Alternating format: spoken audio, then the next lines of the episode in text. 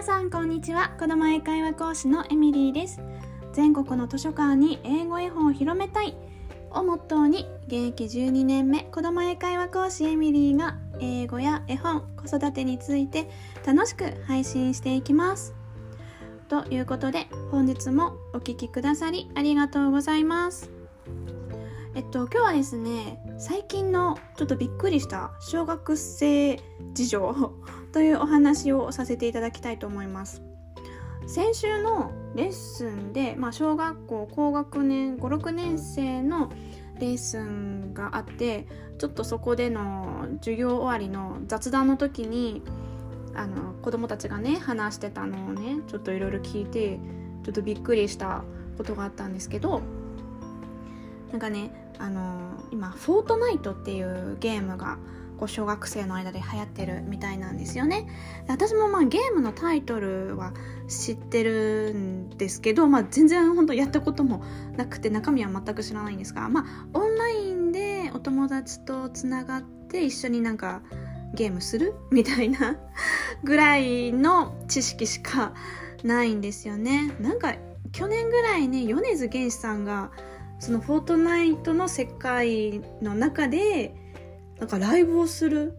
っていうニュースは見たことあって、米津さん好きなんで、すごいなと思ってちょっと見たいなとかも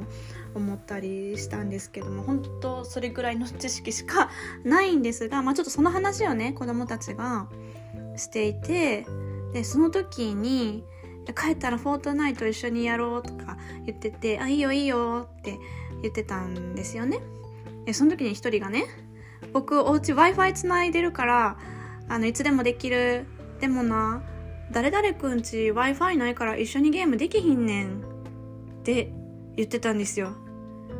フォートナイトって Wi-Fi がないと通信速度とかでできないのかなと思ったのと、あと私ちょっと一昔前はなんか携帯電話持ってないと誰々ちゃんとつながれないとか、遊ぶ約束ができないとか、それでいじめじゃないけどちょっとはみ出されたりとかね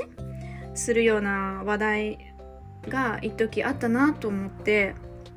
で携帯電話持ってる持ってないから今は Wi-Fi が家にあるかどうかで一緒に遊べるかどうかが決まっちゃうのかなっていうね、ちょっとすごいね現代的な小学生事情をね知ってしまって、そこまで来たらもう親次第じゃないですか。親がどうにかしないとできない、携帯もそうかもしれないんですけどね。そうか、もう Wi-Fi がつながってるかどうかでなんかそういう一緒に遊べるかどうかって決まっちゃうんだなっていうのを感じてですね、いや最近の小学生は大変だなっていうのを思いました。今世間一般の Wi-Fi が自宅につながってる率ってどれくらいなんでしょうね。うちはちなみに数年前からも Wi-Fi はつなげていてですね、もう一回 Wi-Fi 経験するともう Wi-Fi のない通信はあまり考えられない。ポケット Wi-Fi もいつも持ち歩いて、移動中とかもYouTube をね耳で聞いたりしながら移動したりするので、本当 Wi-Fi はもう常にもう持ち歩いてるっていう状態なんですよね。とにかくその Wi-Fi があるかどうかで交友関係が変わっちゃうっていう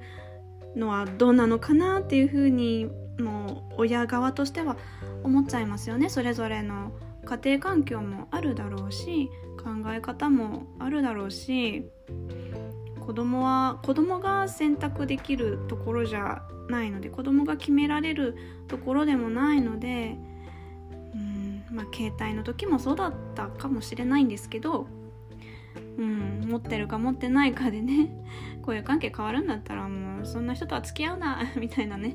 こともありましたけど、それ同じですよね。この子んち Wi-Fi つながってないから遊ばないなんていうことは付き合うなって親としては思っちゃいますけど、子供としては